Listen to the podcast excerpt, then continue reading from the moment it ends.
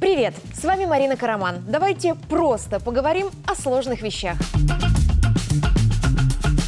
Сегодня о том, как выглядит халатность в сельском хозяйстве, чем она грозит и почему прятать промахи – это всегда плохая идея. Поехали!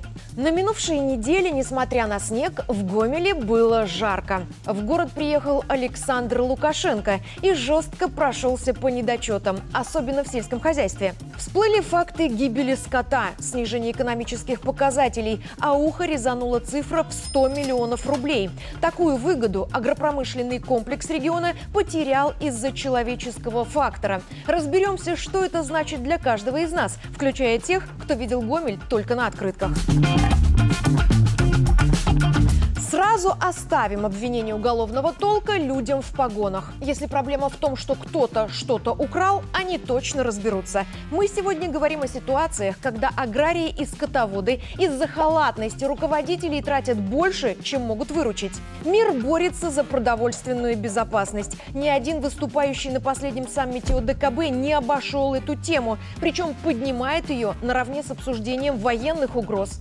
Зерно, мясо и молочку на международном рынке отрывают с руками. В это время каждая область Беларуси засеивает поля и собирает урожай. Мозговитые специалисты строят схемы, которые позволяют пропорционально разбросать этот урожай на корм скоту, производство еды, напитков и одежды. Если одно из звеньев рвется, рискует упасть вся отрасль. Потому так важно следовать инструкциям тех, кто понимает, как создать рабочие схемы производства и связать их в крепкие цепочки поставок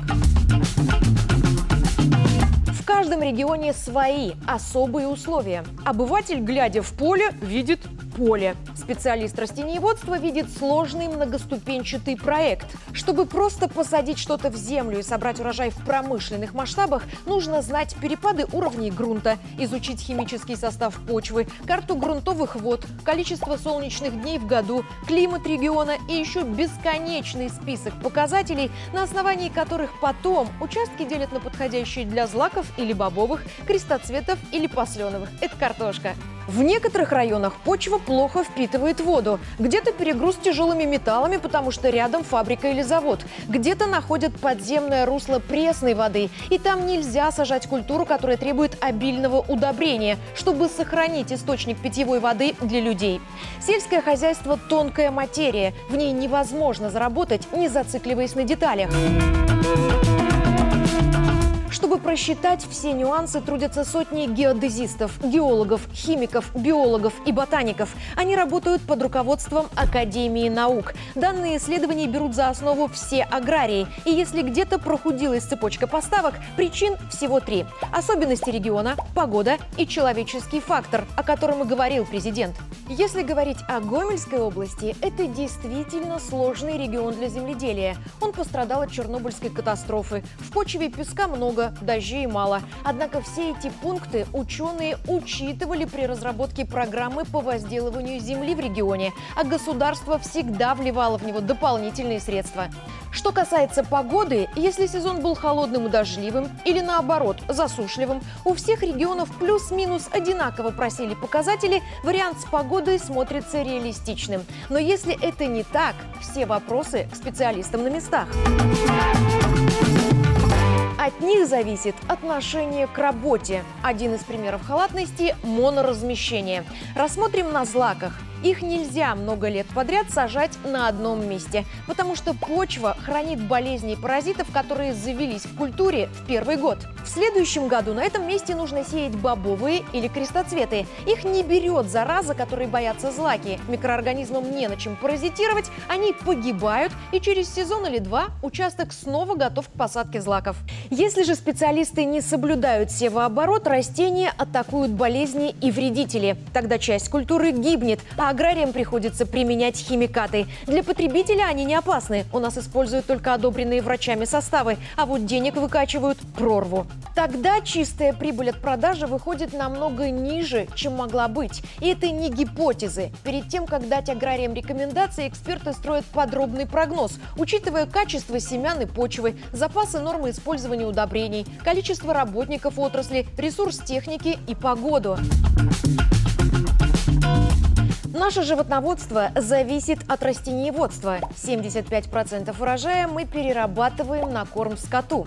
Перерабатываем хитро, с высоким КПД. Например, отжимаем из рапса масло. Его кладут в кондитерские изделия, разливают в бутылки, как и подсолнечное, а из жмыха делают комбикорм. Если урожай рапса загубили, на фермы пошло меньше комбикорма, выросло меньше животных, на мясокомбинаты и молокозаводы привозят меньше сырья, на полки магазинов меньше продуктов, в казну меньше денег от экспорта. Жук в борозде всегда проедает дыру в бюджете. Но животноводство страдает не только от неурожая. Здесь халатность может иметь самые неожиданные формы. Например, пару лет назад в одном районе на стадо коров напали волки, потому что руководство фермы оставило животных ночевать под открытым небом. Халатность? Да, но с оттенком форс-мажора и в духе красной шапочки.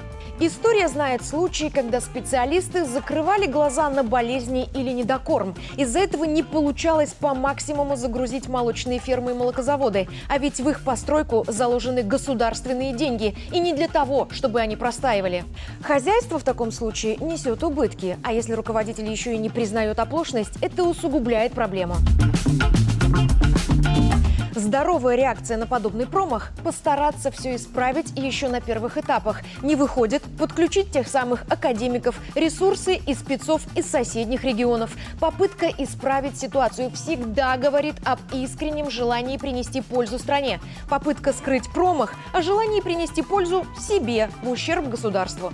Причем иногда это ущерб здоровью людей. И речь сейчас не о Беларуси. Евросоюз несколько раз за последние 10 лет потрясли мясные скандалы с Польшей. Мясокомбинаты страны ловили на том, что они поставляли в ЕС мясо больных или павших животных. Если ветврачи и выдавали разрешительные документы на экспорт такого товара, точно в обход закона.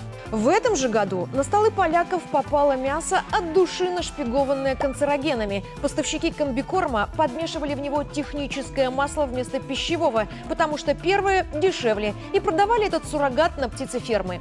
В Германии в 2018 году ленты новостей заполнили материалы о массовой гибели животных на фермах. Причиной становились разные болезни, но сами фермеры и некоторые биологи утверждали, что дело в комбикорме с ГМО в составе. Это пример, в котором халатность аграриев и технологов стала причиной проблем в животноводстве. Важно понять, халатность в сельском хозяйстве всегда приносит убытки. Вопрос для здоровья людей или экономики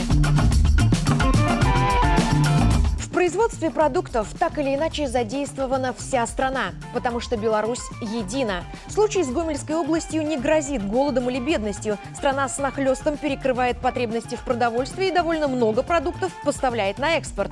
АПК региона в большей степени нужен его жителям. Это их рабочие места и прибыль местного бюджета. И если в регион вложены средства и интеллектуальный труд, почему бы не спросить с него соответственно вложением? Сейчас на экспорте сельскохозяйственной продукции продукции Беларусь зарабатывает около 8 миллиардов долларов в год. Но нет ни одной причины на этом останавливаться. Особенно, когда для нас, кроме российского рынка, открыт гигантский Китай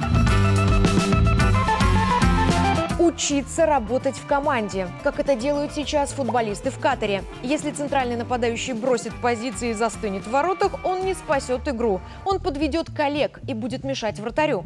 Осознать, что должность не повод для бахвальства и не бремя. Это миссия и акт доверия. Принять тот факт, что президент не капитан, он тренер. Нужно читать его жесты и сигналы, не доводя до ситуации, когда он в сердцах выйдет на поле.